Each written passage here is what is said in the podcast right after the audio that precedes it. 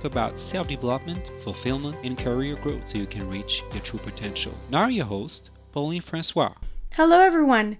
Welcome back to the Incubate Her podcast, the place where we discuss business, career, self development so it can help you be fulfilled in your career and give you insights on what to do, what potentially not to do, and how you can improve your success and your well being in the workplace.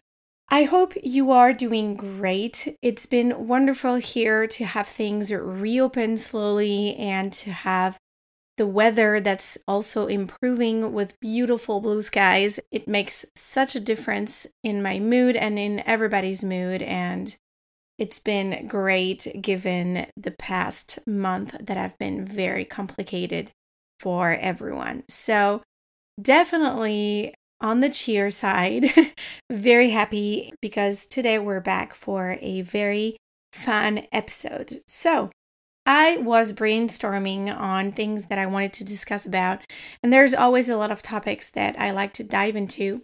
However, today I want to do something a little bit more informal. And I am going to share with you my five unpolitically correct opinions on the enterprise world.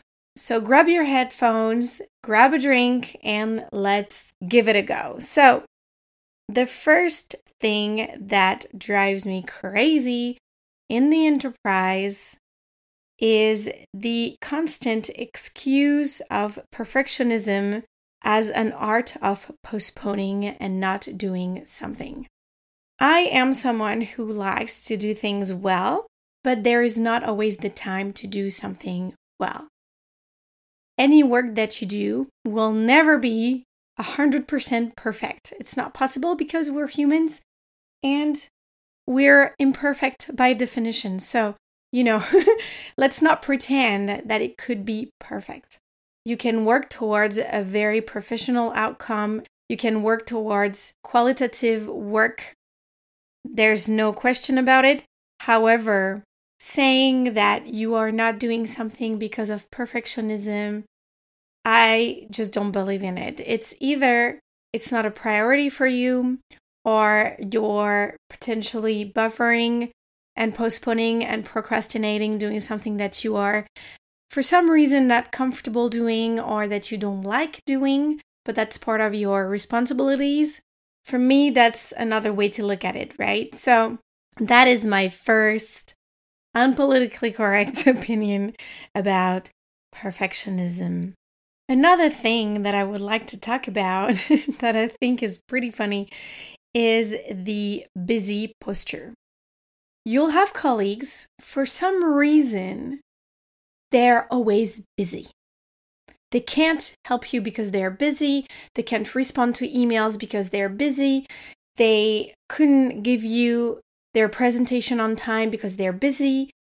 It's on and on and on. And most of the people that I find do that are not people that are super high in the hierarchy.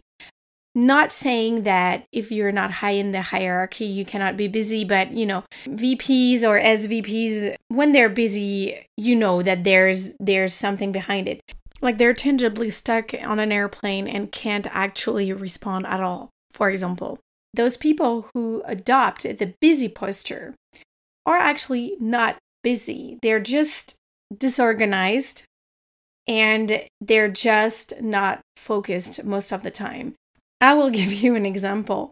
I had this colleague who was always busy and like it was almost as he was acting the part. Like he was not running down the hallways, but pretty close, always rushing from one meeting room to the other. That's pre-COVID, right? Um, and he always had the excuse of being busy for not doing something or being late at something. And when it comes to that, of course, we're all busy to some extent, right? But it is your responsibility to prioritize and to know at a certain point in time what must be done and what is important and what is critical to your business and to your peers. Otherwise, you appear as someone who doesn't know how to manage their deadlines and their time. And the fact to say I am busy, it's almost to me as an excuse for not doing something and making it somewhat acceptable that you didn't do it because you're too busy. The third opinion I have is the myth of having it all or doing it all. There's this stance that it is possible to do everything, to be a businesswoman, a businessman, to be a parent, to be successful at sports, to be able to drive charities, and all that jazz. For me, that's just not true. It is not true simply because we're only given the same amount of time on this planet and on each day, and it's not possible unless you don't do things well to do everything. So that's a myth in that it's not possible to have it all. You have to choose your battles. And you're maybe going to have two or three things that are really important to you. That could be your family, that could be your work, and then that could be a sport or something. But there's no way you're going to be able to do pottery and running and going to uh, travels all the time and driving your career and taking care of your kids and having a balanced relationship and all that. And the fourth point is it drives me crazy when some people suggest that nowadays there are the same opportunities for men and women alike in the business world. It is simply not true. I can tell you by experience, and I have been working in tech for more than 10 years, it is very rare that women are in management positions still. It is very rare that women, when they have kids or where they're trying to have kids, are not penalized after that simply because of getting raises, getting promotions, because of biases colleagues or clients will have on what their role is supposed to be as a parent. Most of the time, I have seen very few women in manager role, first line manager, that is. So when I started in tech, there were pretty much no women in management positions, taking aside the marketing roles or the HR roles. And as things started to change, as there was more initiatives and awareness on diversity and equality, I've seen more women join leadership positions. However, it's still exceptional. Most of the time, when I am in meetings, I am the only woman in the meeting still. And most of the time, the women who become first line managers is usually at positions that men would not have taken.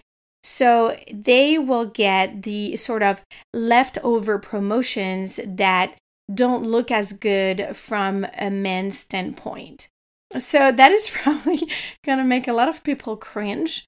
But in my experience, that's what I've seen in the business and in the companies I've worked at. Do correct me if I'm wrong, and I would love for you to share your opinion on that. And the fifth unpolitically correct opinion that I have is human resources. I was talking about this with a dear friend a couple of weeks ago, and it's kind of crazy. As a student, when I was doing my master's degree, I used to see human resources as a place that was going to help me navigate my career, the critical points in terms of evolving in the company, in terms of having access to learning, and in terms of also managing my personal life as I was growing. And then I graduated and I joined the real world. And let me tell you, it is completely different from what I was taught at university for me, human resources are just driving KPIs and telling you to open tickets. and I am being very blunt about it because I felt very disappointed and discouraged at times because I didn't feel like I had any support from the enterprise when I needed it and I didn't know where to seek it. And the problem is, if you are in a company where within your team and within your direct management, you don't have support or they don't know, and it's not their role per se in that they're not educated in human resources matters, then you're basically by yourself.